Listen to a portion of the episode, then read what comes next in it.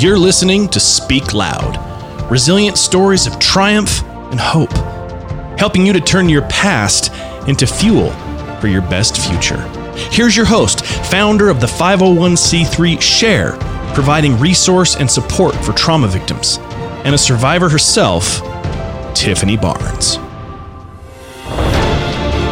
Hello, and welcome to another episode of the Speak Loud podcast. As always, I am your host, Tiffany Barnes, and thank you for joining me here today. Today I have a, go- a ghost, a ghost. You're a ghost, Lana. a guest. Uh, I don't know where ghost came from. I have a guest with me here today. Uh, actually, she's not in studio. She's in California, but she is a relationship and intimacy expert. She was uh, born in Ukraine, and she is now a U.S. citizen uh, residing in California. She has some very interesting stuff that's happened to her. She lived in Utah at some point in time for a few years, and some things happened to her in regards to uh, some trauma here in in Utah. But uh, before I go into that, as I mentioned, she's a relationship and intimacy coach, and she focuses on the tantric sacred union approach, which we're going to hear more about. Uh, and um, she also is all about feminine empowerment. And uh, she has a ton of stuff that she can help you guys with that are out there listening here today, as far as intimacy goes. Uh, and without further ado, I would like to welcome my lovely guest, Lana Elko. Thank you so much, Tiffany, for having me here. I'm really excited to be here and dive in into this very deep and important conversation that we want to bring something to the surface that was hidden, right? We want to speak out and share so many women can feel they're not alone and they are supported this way. Absolutely. Yes, thank you so much again for for being here. I want to talk about your journey before we get into kind of some of your expertise and how you're helping women feel empowered and heal uh, a lot of these wounds with their sexual trauma. Take me down your journey. What has happened to you in your life as far as trauma goes or abuse. Obviously, we want to keep it surface level. We don't want to get into some great detail, uh, but uh, you know, kind of give us a surface level view of what's happened to you in your life. All right, let's go there.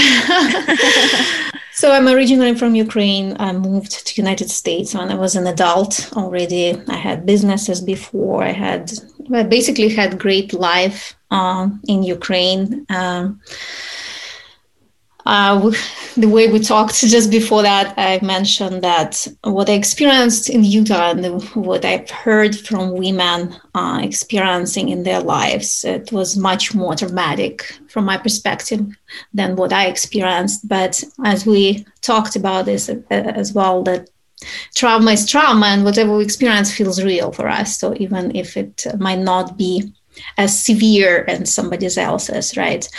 Uh, I don't really have too much, you know, to share about my childhood trauma.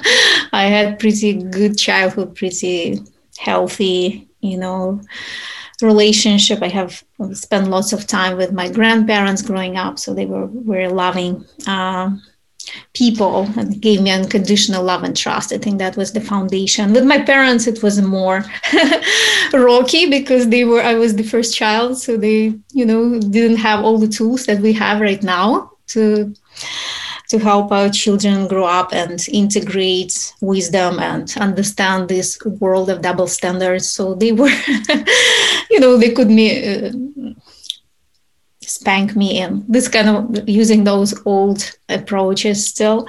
But um, my biggest trauma was actually united states like being an adult. And the, the first one that comes to my mind is uh, when i did very deep you know exploration and um, some healing because to a certain degree, we all have certain trauma and collective trauma and ancestral trauma. Is inside of us as well. That's what I've been exploring a lot.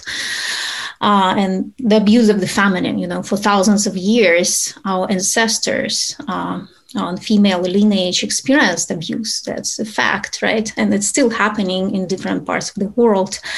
Uh, so I've been doing this very deep healing work, and it was um, like in the expanded state. So we did lots of very deep work, experiential work. Uh, so what was shocking to me that you know one of the leaders uh, came to me and unexpectedly and this is when i experienced this emotional abuse started to kind of like attack me and you know use using this uh, inappropriate language and violating my physical boundaries. And i was right after this deep experience you know after doing this deep healing work wide open because when we do this kind of deep work you know like in expanded states we kind of open up on the level like when we're children you know? It's almost like regressing to the level of being a child and being very very open. So we don't have all these defenses because when we feel when we when we heal we we want to let go of defenses. So the healing can go deeper right? And um, we can access something that is usually blocked by our psyche.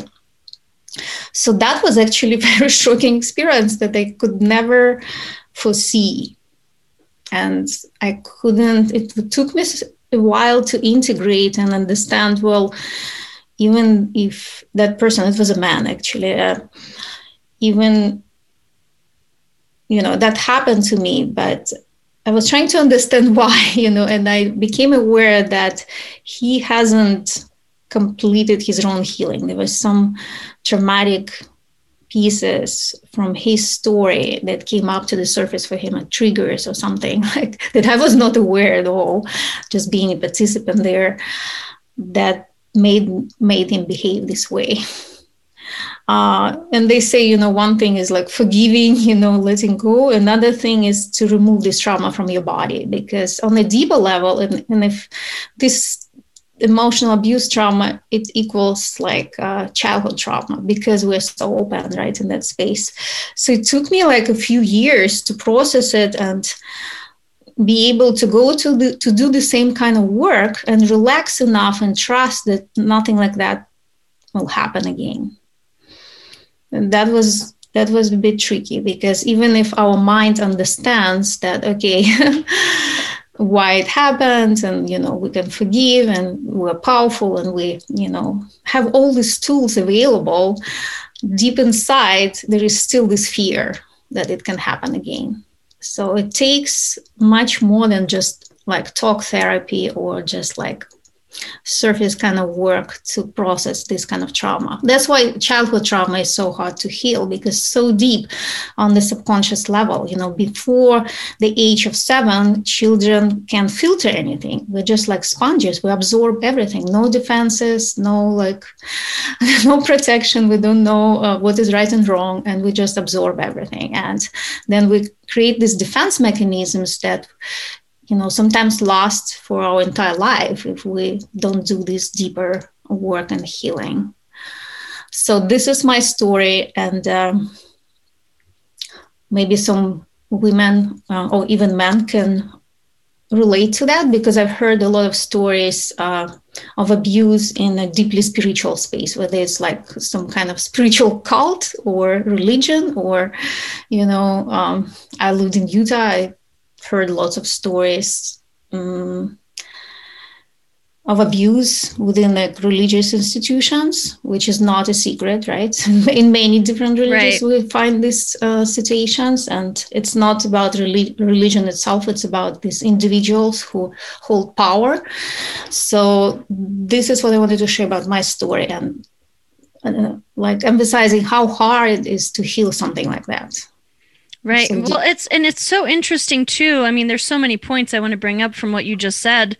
You know, you talked about before the age of 7, you know, we don't have that filter, you know? And so I I for one know in my life a lot of my physical abuse in my life took place from being born in into, you know, my parents divorced when I was 7. And that mm-hmm. subconscious is carried with us. You know, I'm going to be 39 this month. And so we're talking 32 years later, I'm mm-hmm. still doing work to heal things that happened in that first seven years of my life, right? And then, as you mentioned, when you start to go down that healing path, using more Eastern modalities, not talk therapy like most Western medicine wants you to do, or just here's a depression med, or here's a Xanax, or mm-hmm. you know any of those modalities, and you start to get into more of the spirituality modalities, you know, Reiki, um, you know, using plant medicine, things of that nature, things really start to come to the surface that you've been carrying with you your whole adult life so here you are at this spiritual retreat, you're trying to heal yourself, and somebody that mm. of higher power in the group, a spiritual leader who obviously has not healed themselves completely, had then preyed upon you in a sense. Uh, I mean, that's probably a very strong way to put it, but um, emotionally, because he knew you were there healing and he played upon that emotion, right? Those mm-hmm. emotions. And he hadn't done that spiritual healing himself. And you're right. I do see here in Utah with the religion, you know, it's it's it's no uh, surprise that uh, Mormonism or Latter Day Saints are big here in Utah, and you know, sexual abuse is very prevalent. I think we're number two in the nation for sexual abuse. So, mm-hmm. and, and, a lot of that goes hand in hand, unfortunately, because those people do have those powers, you know, and people look up to them and like, well, if this person is so spiritual and they're talking about God in this sense, we'll say, um, you know, that whatever they're doing to me, maybe it's it's okay. Do you think that's mm-hmm. kind of what happens? Yeah when it when it happens in the early age like uh, people don't have enough experience to understand what is right and wrong. And it comes right. from the authority that you know gives you all the information about the world and all the moral values and that you're supposed to learn from them. And then they do something it's like this is when we just feel kind of powerless. It's like oh maybe that's how it is, you know, because we, we just don't have this experience of our own or any other role models or, or any healthy role models out there. So, like, yes, I've heard so many stories because I worked with women in Utah and still uh, have clients in uh, women in Utah from Utah. I learned a lot of stories on a very deep level what happened there.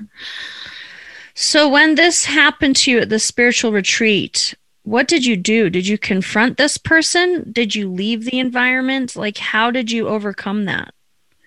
Well, my first reaction is just started to cry yeah. because I was so like, I was like completely like in my innocence, uh, super open and like didn't expect. So, like, my, like, and uh, you know, when you do this spiritual work, you always questions like, is there something about me that did you know like scanning like my behavior my the way i show up like did something was i out of integrity somewhere it's like really going there like yeah.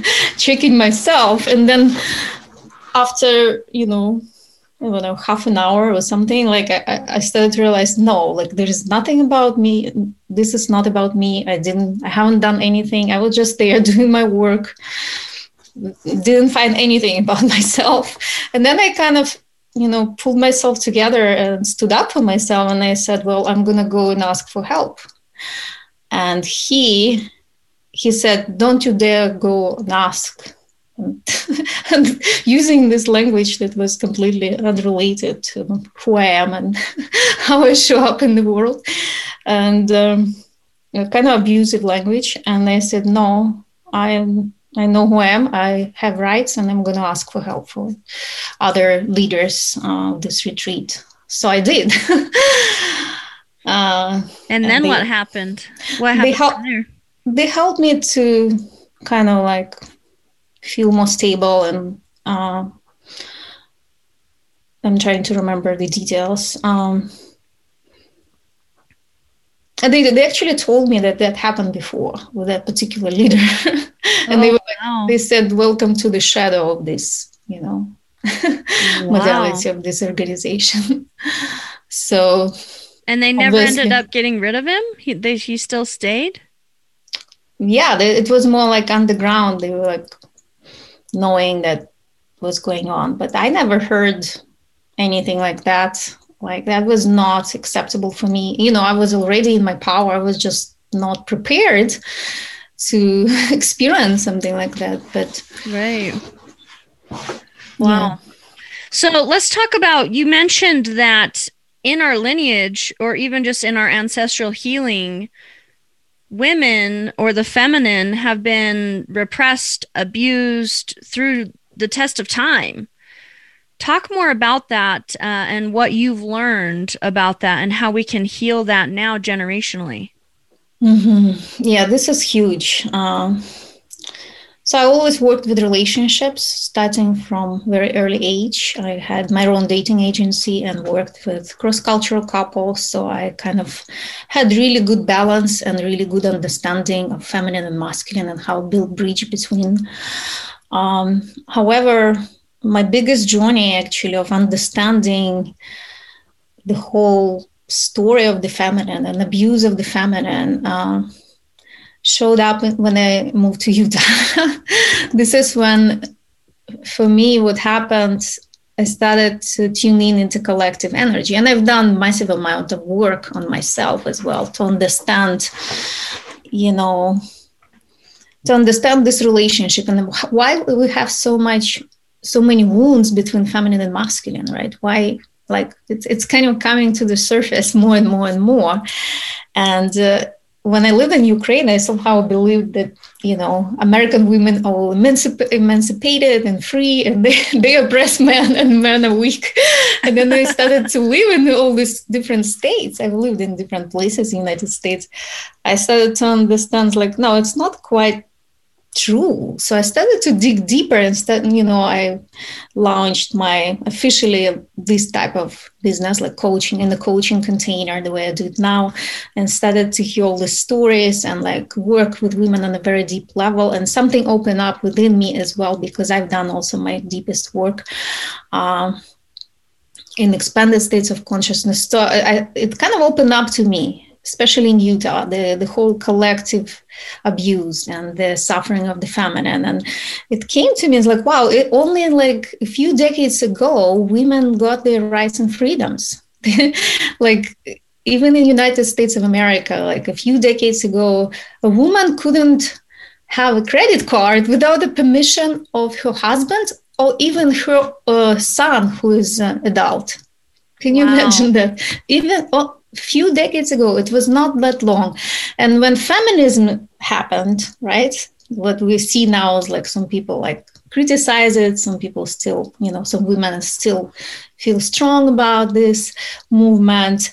I believe it was necessary. Yes it was not quite what we need as women because what happened during feminism women became powerful. They claimed their uh, rights and freedoms, but they became powerful in a masculine way because this is all they knew how to be powerful. All our role models were coming from the patriarchal uh, system, right? And the power is masculine. We've never seen a role model where the power represents feminine. So it was very normal, I feel. It was, and it was important movement that women you know stood up for themselves. It's like okay we're done with this and we can do everything man can do right? So they were basically mimicking the masculine to become powerful. And that was very important. Those with these days we start to criticize that but at that time it was an important step of healing and you know liberation. So now i feel we're moving through another wave of empowerment, feminine empowerment, when we realize like we don't want to do things the way men do it. We can do it our own way and still be powerful in the feminine way and activate all the feminine qualities and stand strong in our femininity and our truth, which is which brings balance in the world, right, between masculine and feminine. So this is what is happening right now. Uh, I believe the whole wave of feminine empowerment and women in business. We're doing business in a feminine way. We are doing relationship feminine way. Like we, uh, everything basically, we're rediscovering ourselves. But it's really, I'm I'm like leading I'm in the leadership position in this movement, you know, like many other women in the world also uh, represent this movement and um, become feminine leaders. And what is tricky, I feel, is uh, to remember what is feminine power, how it is different from masculine, and how can we apply it in the system that is still designed uh, on the patriarchal val- values. So this is like a, a huge, you know, process of discovery self-discovery basically. Remembering like when was the time actually when women were powerful? Uh, i like to refer to one documentary that is actually very helpful to understand historical and collective process of our evolution. Um, it's called the pyramid code. And then they look at certain um, times in uh, Egyptian history, they can see that there was there were times when the women and men were equal in power, and you can see it in their art and sculpture, like uh, statues and um, whatever we find from that period, from those periods of history. Women, a woman and a man sitting together on a throne, holding hands, so ruling together, the queen and the king on the same level you know nobody is higher.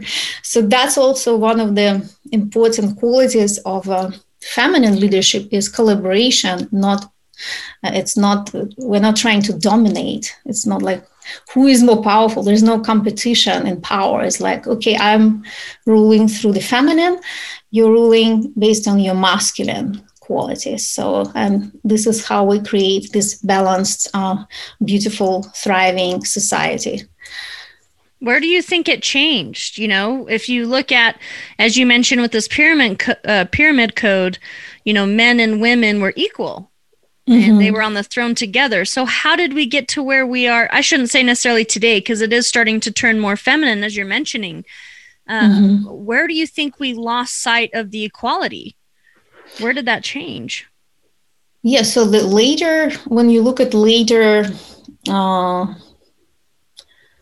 periods of time, even Egyptian history, it, it, it starts to become more and more patriarchal. And there were attempts to erase those any information, any um, facts about those times when women were equal, even within Egyptian society. Mm. And see. if you can see it, like when sometimes people say, oh, it's a Western patriarchal civilization. I don't think so because it's all over the world. You can see the same, exactly the same pattern. The women were oppressed. Like you go to India, like I have a client who has Indian origins, and she was say, sharing that they were throwing baby girls to trash because what? they wanted the boys. Yes, and it's wow. like not even like it was not thousands of years ago. It was like maybe decades ago, and it's still it's still going on. You know, like in in Africa in Sierra Leone, I watched this um, TED TEDx talk, uh, or it was TED talk, a woman who, you know, her mother with some kind of like another woman who was part of their tribe, whatever. Um, they were cutting off the her clitoris just like wow. oh my that was like normal procedure. It's like this is still going on in the world and like it is not just western civilization it's the entire planet was affected by it. And it's really good question. Like i don't have one clear answer. Yeah.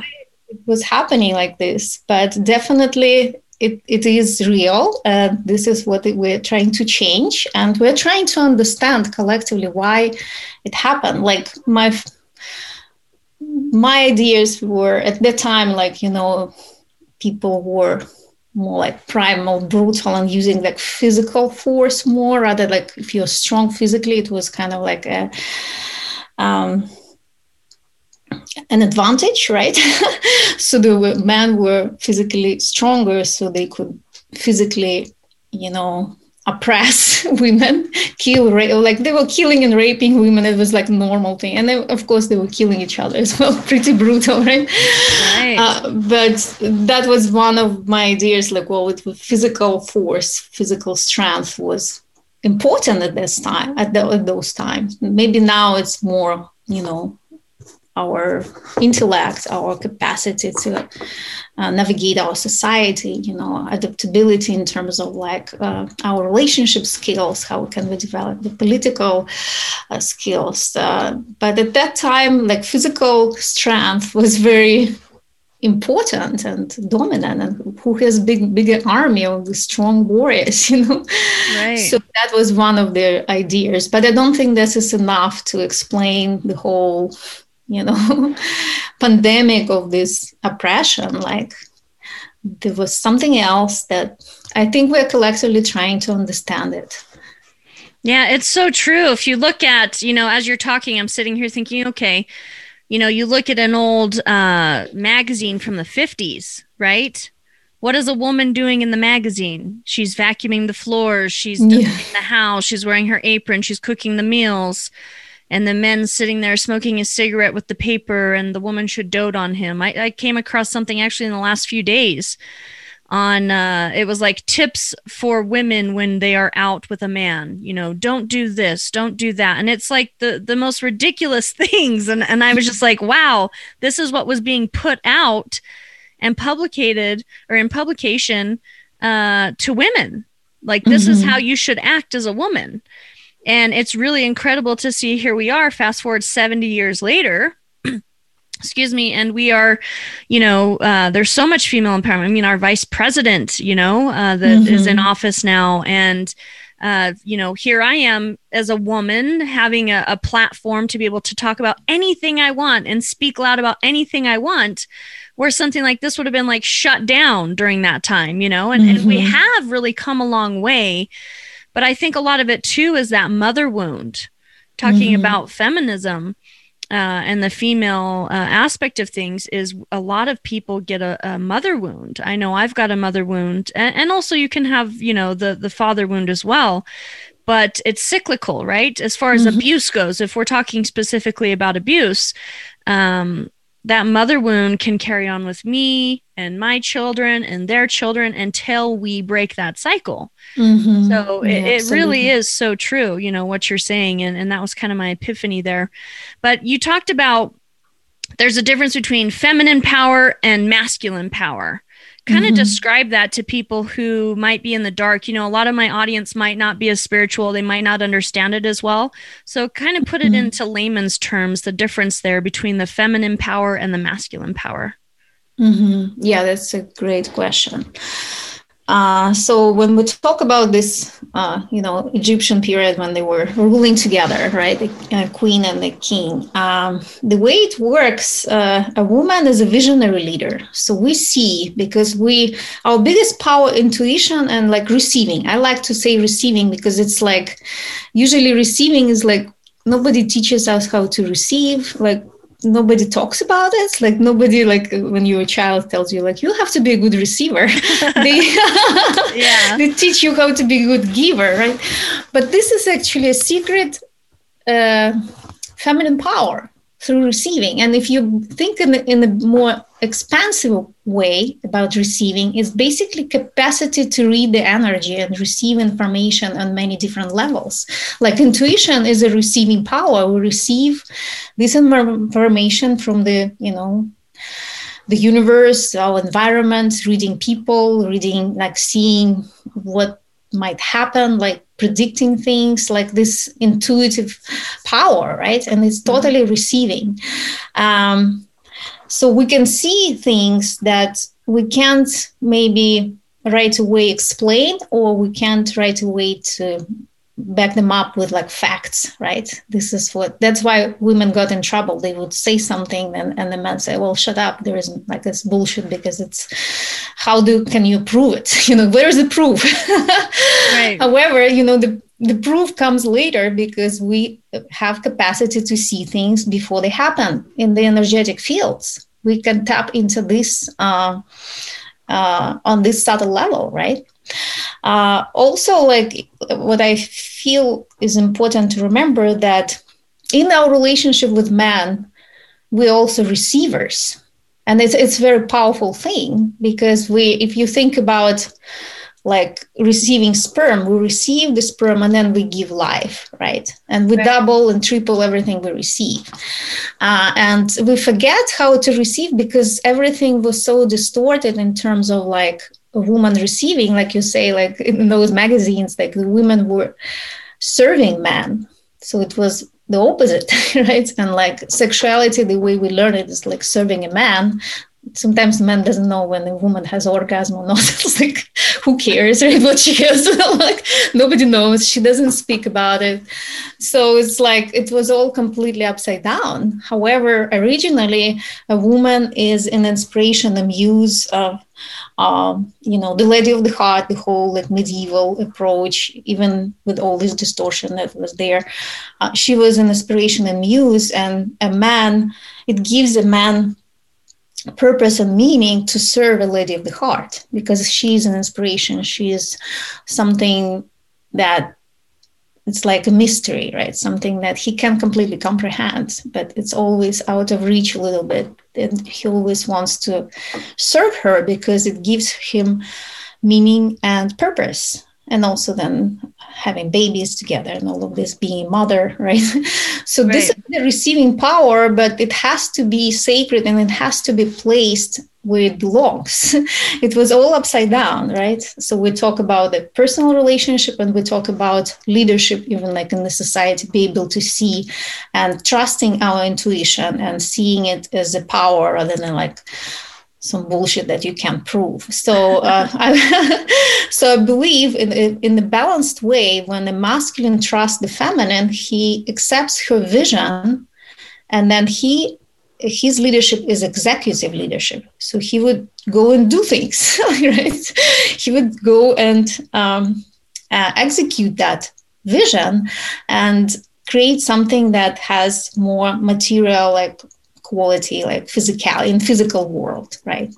So the the original archetypal role of the masculine is provide and protect.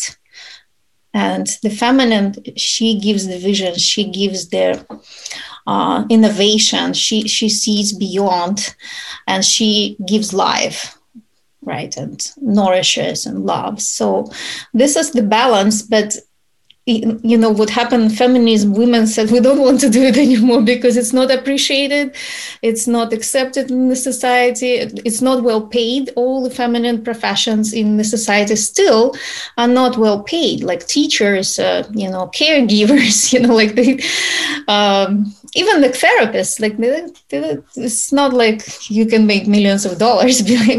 It's changing now like right? It's changing right. and we're creating our own ways. We're like creating new channels to uh, express ourselves and step into our leadership. But originally and still the system the way it's designed um, and the foundation is still very masculine. So uh, totally understand why you know women felt this way during the feminism movements like well we're going to do all the things that men do and just be free. Right. Uh, and that felt good at the time. But at some point it started to feel old and started we started to feel overwhelmed and exhausted because we would play both roles then masculine and feminine. We would give birth to our children and take care of our children and also do all the masculine work which is like it's kind of double doubled our duties and responsibilities and all of this. And there are lots of single mo- mothers who didn't want to stay in a relationship that were like toxic you know and decided to be on their own. So we had to go through a lot to be able to arrive to where we are now to open up to this deeper level of healing. I feel what's happening right now, deeper level of healing uh, for women. And at the same time, men feel a little bit left behind. And uh, there is nothing like, uh, by the way, there's nothing wrong with men in general. Like there are many beautiful, you know, souls, beautiful uh, men who like loving and caring and they have nothing to do directly with this abuse but because it's on the genetic level it shows up. So some some like my boyfriend says like well now being a young white man is not you know it's not good anymore. It's like feels like a like it's almost like you have to feel guilty for what happened. Uh, prior to when these people, the men were born you know? Right. So it's also like bringing a balance and not understanding that it's not like this particular man. It's just our anger collective anger after all these thousands of years of oppression coming uh, to the surface and we have to be compassionate to ourselves and our partners and do this healing work together. That's basically what my work is around to be able to navigate this healing process together not exclude men completely but invite them to do this healing work as well. Wow that's fascinating. You know, I was thinking too about this. If you look at statistics as far as abuse, men versus women, it's one in four women, one in six men before the age of 18 suffer some form of abuse. So, why is it? I mean, obviously, you're not going to have the answer to this question. I'm just kind of saying why in a generality. Mm-hmm. Um, why is it that more women are abused than men when, if it's cyclical, right? So, if a man was abused and then he becomes an abuser and, you know, keep going, keep going, keep going down the cycle, it's so interesting. Why are men more abusive than women? Or is it just that men, because they're masculine and they're supposed to be, you know, that tough or, you know, uh, not come out and say anything? Because I know there's a lot of men out there that have come on my show that, that are that have said this is the first time I've ever said anything because they mm-hmm. thought that mm-hmm. it wasn't masculine to admit it. Mm-hmm. So I'm just wondering if maybe it really is more of an equal number of men and women being abused or if, or why it would be that men are typically more abusive than women. Have you mm-hmm. ever thought about that? Yeah absolutely. And that's a good thing to to explore in this conversation. Uh, well beforehand i feel well besides the our differences in our, our sexuality how we wired and you know masculine and feminine qualities in general on the universal level and archetypes. And our psyche is different. Emotional emotional processing is very different by the way. Men process emotions like most men like five times slower than oh, women. really? Yeah so if wow. we create pressure on on on them or like trigger them in certain way because women are intuitive and they find and like it's even subconscious they can start manipulating in a way that triggers his, mm. his trigger and then he explodes or whatever if he yeah. has yeah, anger issues so and it's all also has historical roots and generational roots so we can talk a lot about that as well uh, so we have to th- think about that but the biggest thing that i think affects this situation is uh, that this you know young boys are born into this culture. And as we say before the age of seven we just absorb absorb absorb. And even when we're like still you know uh, children or teenagers we still absorb absorb everything from the society right? There is no official education about feminine masculine relationships sexuality. Not, nothing is taught at school at all. Right. The only thing i was taught in school about sexuality for example is how to avoid you know sexually transmitted diseases. Like, right or genitalia right? Like yeah. like anatomy classes that's about it. Yeah anatomy there's nothing about relationship how to navigate it what are the differences between us. So we're kind of blindly figuring out ourselves in the world of double standards because when we become teenagers we kind of start to realize like the way they say it works doesn't really work. So we kind of like awkwardly discovering our own ways. And then can be there can be some toxic role models out there right? Like there may be abusive father or like patriarchal father who doesn't respect women and treat his wife disrespectfully and doesn't see her as an equal right? So the young boys pick it up of course and they think this is how you live and this is how you relate to, women you know objectifying women playboy magazine like uh, what we see for example in, in the sexuality level what we learn there also there's no education like there is no documentaries where you can watch how do you do love love making what is love making how to please a woman what how does it work you know? Right. Uh, there is nothing about it. Even now there's not much at all. Uh, it's all kind of porn oriented so what what young boys learn is porn and like when you ask women, do you like that? It's like, no, we don't like to be treated like a, a poor star, you know. But they're trying to apply what they learn because they don't have anything else. So basically, we can't even directly blame this man who grew up in this culture because they didn't have any choice. Like, like now it's it starts to kind of open up. There is a tantra. Like I love teaching tantra because it's about creating sacred union and seeing uh, love making and sexuality as a sacred process, you know, co-creation, and how to honor a woman, uh, and just creating this beautiful relationship and agreements and beautiful, healthy container for this relationship. But nobody was teaching that. Like even one generation ago, is like completely was completely clueless. So like just trying to figure out things based on what they see and the role model. So I don't think we can just directly blame anybody. We have to just take responsibility together and say, well, now when we, we become aware, let's do something about it. Let's do some healing, education. Let's understand each other. Let's, you know, um, be compassionate let's forgive our ancestors for creating such toxic you know right. foundation for for us. Uh, but we are the generations like there are few generations now that are changing everything Wow, you bring up some very, very good points. I didn't think about it. I didn't think about it. You're right. Like we're taught through porn, like you say, Playboy. I'm like, as you're talking, I'm thinking, is there one of those for women? I'm sure there is a magazine like that for women, but we all know Playboy magazine, and, and we all kind of know, uh, you know, objectifying women in that sense through porn and things of that nature. So you're right. Um, I am very ignorant when it comes to anything tantric. So educate me here. Uh, as we talked about, or as I was introducing you, I mentioned that you uh, have an approach that's called Tantric Sacred Union. What mm-hmm. is that? Explain that a little bit. Mm-hmm. Yes, absolutely.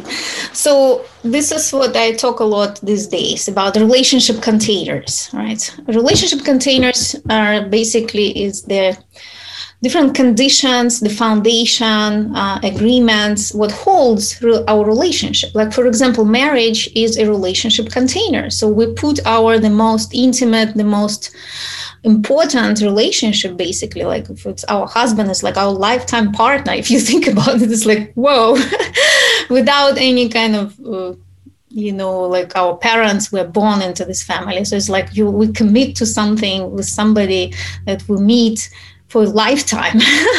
it's a big deal. And then we have children together, you know, quite often, right? In this container. So, what is this container? It's this container was created thousands and thousands of years ago when women were oppressed. And we still have lots of threads that come from those times and patriarchal times in the marriage container, even now. And in many ways, it's so unconscious that we don't even investigate and question, like, what do we sign up for?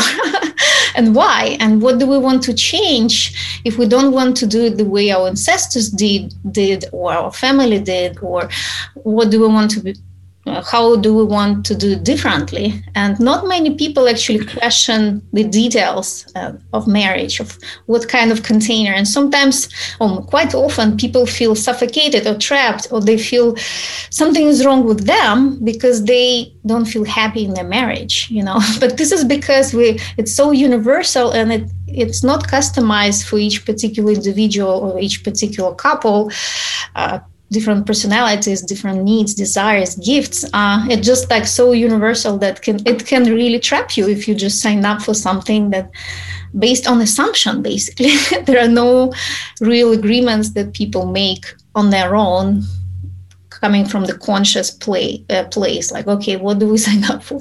So what i offer it's not like i say like you don't need to get married it doesn't matter how you call it but uh, I, just for the sake of clarity i like to use uh, a word sacred union a term sacred union which we use it in tantra and basically sacred union is uh, the container for conscious relationship you know, of the feminine, equally empowered feminine and masculine, where we come together and we start from scratch creating all the agreements. So the container is basically is um, made out, out of agreements. And the basic foundational agreement in this container is we commit to truth and growth together. So what is the truth? Like what is my truth? What is your truth? And what is our truth together? What is between us right? So we always come back to this question and we commit to truth to the point that if something like hard to share. Or we're afraid to hurt each other's feelings or we think our partner will judge us or we can be misunderstood. We still commit to truth because this is the only way to have authentic relationship. And the growth is basically what is the direction we want to grow together. So we always check in with each other. So it's it's ever evolving container. It never static right? It can it changes all the time. But we're in cost, constant communication with each other to make sure that our commitment, you know, stays uh, clean to, to make sure our container is energetically clean. So we don't develop these toxic patterns or expectations or something is hidden and we're afraid to to speak up you know share so this is just in a nutshell and then also educational piece is very important to understand how female sexuality works and male sexuality works and female psyche and male psyche because we're the opposite here. So so we like feminine masculine uh, existential polarities right? So sexuality works the opposite way that female sexuality works the opposite way from the masculine. Masculine is very fiery very fast very like intense um, quickly burn burns quickly right? And it ignites in the sexual organ right? And then spreads in the whole body, right? right? Very kind of powerful. And it's kind of attracted to danger, right? danger can be attractive for sexuality, right? Uh, the female sexuality works the opposite. It's we need to feel safe to open up. It takes time. It's more like cooling, like slowly warming up, you know, um, process. And our body works differently as well. It's uh, we first um, start to feel um, aroused, I would say, in our environment through emotional connection. So emotional intimacy is the most important thing. That's why women want romantic, you know, romantic dinner. And they they can't just go straight to have sex, you know.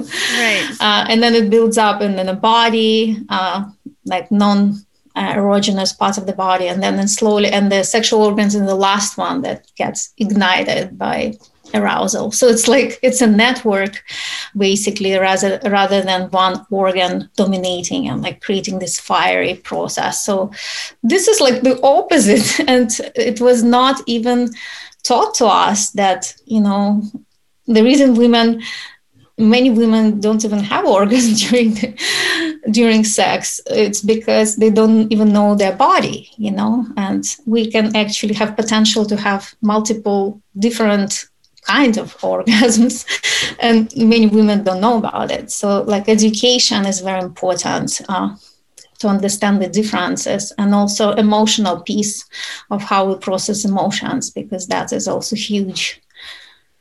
Wow. I love that i love the idea of sacred union because as you're talking about it it's more so the way i'm envisioning it is two becoming one right? And you're just always on that same page because you hear so often people can be married 10, 20, 30 years and they grow apart, but they stay together because, oh, well, we're married. That's what we have to do. Mm-hmm. That's very prevalent here where I live in Utah, mm-hmm. you know, and you see so many people that are unhappily married but they do it because well i married this person and divorce is not an option. Or they mm-hmm. start to have that wandering eye or side relationships or emotional affairs or whatever the case may be.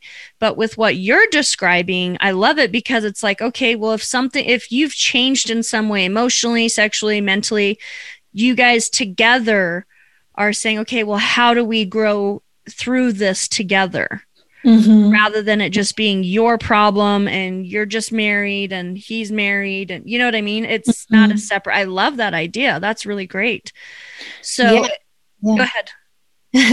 yeah, just wanted to add that also we align, uh, we want to align our relationship container, sacred union, with the universal laws of energy. You know, understanding how energy works, and if it's an energy of polarities, it requires, for example, one of the laws, uh, connect and disconnect, creating space for our own, you know, growth and then sure. coming back to the sacred union and sharing that and disconnecting then reconnecting. Like it's like a, I call it the relationship breath right? You need inhale yeah. and exhale right? So not like inhale inhale inhale like connect connect connect and suffocate you know? Sure. So when we disconnect energetically right? It can be a physical disconnect like maybe you travel somewhere without your partner once in a while and have other friends and like doing things whatever agreements you have based on your personality and uh, the agreements you create. Uh, and then you when you come back you kind of bring new energy because um, you reconnect with your own i am you know i am who i am without my partner uh, autonomous being with my own you know maybe different a little bit different than my partner. So i can bring in this new energy that can feed the relationship so we don't suffocate in this container where we don't see anybody else except our partner and like sure. always try to connect and when we feel disconnected this is the problem i think. When people feel disconnected from their partner they feel something's wrong and they have urgently to reconnect. However it's part of the universal laws you know like it's okay to disconnect and go and refill yourself with your own creative energy you know like who you are on your own and then bring it back into your sacred union and ex- create that exchange. That actually feeds that attraction that many people lose you know when they live together and do everything together and like don't allow that disconnect. So balance is important right? That's what i'm mm-hmm. hearing you say. Balance is very important to keep it all together um, yeah, I love that idea. So let's say somebody's listening. We're kind of running out of time. I could talk to you about this for a while. yeah. Uh, this is very intriguing to me. Uh, so let's say somebody's listening and they want to take part in what you do as far as a relationship and intimacy coach. How can somebody find you? Do you have a website? Do you have social media? Give us that information. Yeah, absolutely. I have web- website uh, lanaelkocoaching.com. Uh, you can find me on social media on Instagram. It's uh, Lana Elko Intimate Universe, my brand uh, called Intimate Universe. You can find me on Facebook. I have a Facebook group for women, uh, Intimate Universe as well. Awakening of the Empowered Feminine. So you're welcome to join. You're welcome to reach out, email me. Uh, I have private coaching programs. I have some shorter group trainings. I have different projects going on. So there is a lot to experience. And do you have anything that's been published? Do you have any published books or anything? I haven't published uh, my books yet. I have a lot of material and I actually wrote a book. I haven't published it yet. Um, I did lots of like uh, articles, the published articles. So when you find me on social media, you can find all the articles, interviews I've done, uh, there is lots of information there. That's wonderful. Well, I want to say thank you so much for your time. You are such a light in this world and I love what you're doing to, you know, really empower the feminine as well. It's so important in today's world. Uh, before we end, what are you hoping the listeners will take from this episode? Well, I hope they will, especially like both women and men, understand that we're not on opposite sides. We're not fighting each other. There's no reason to create a war between women and men, and we can work and heal together.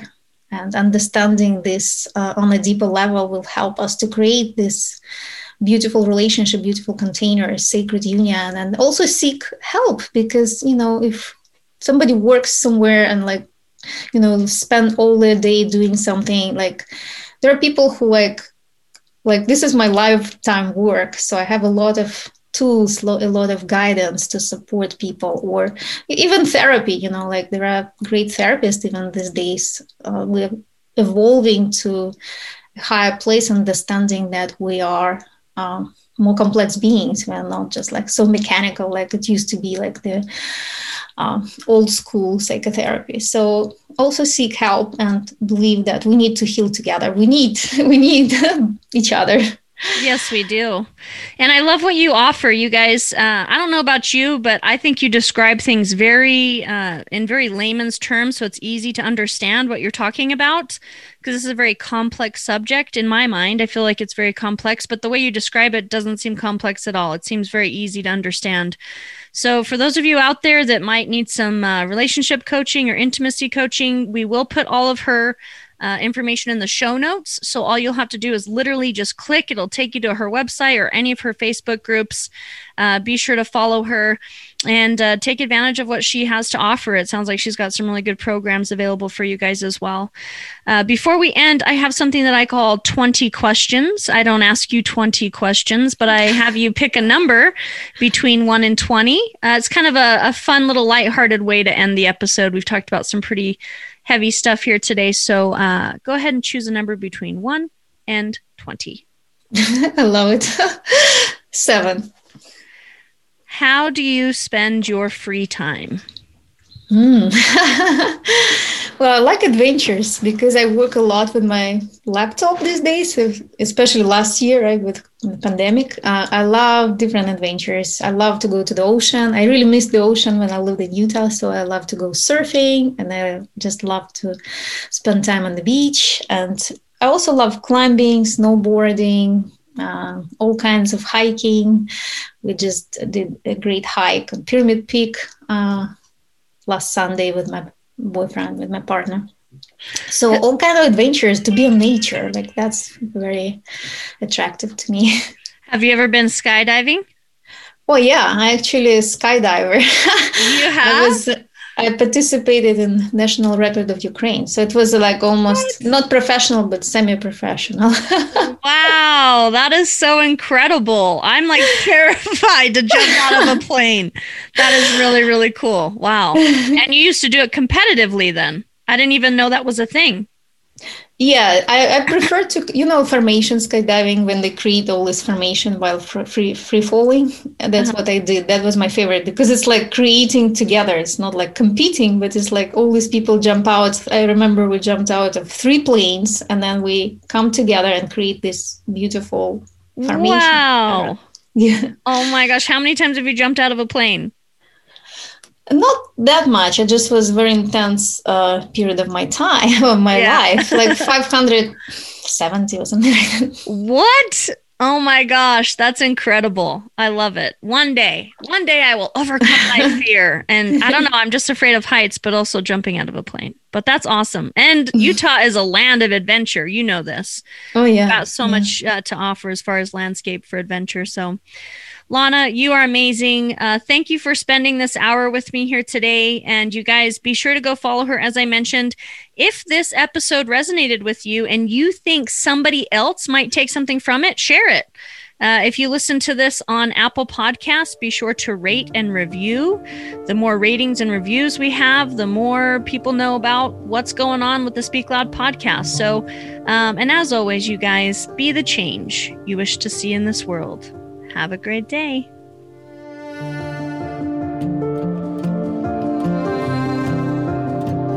Thank you for listening to Speak Loud. If this message resonated with you, please feel free to share it with anyone you feel could use the support. To find out more information about Share, our movement, and to join the cause, please visit sharethemovement.org. Until next time.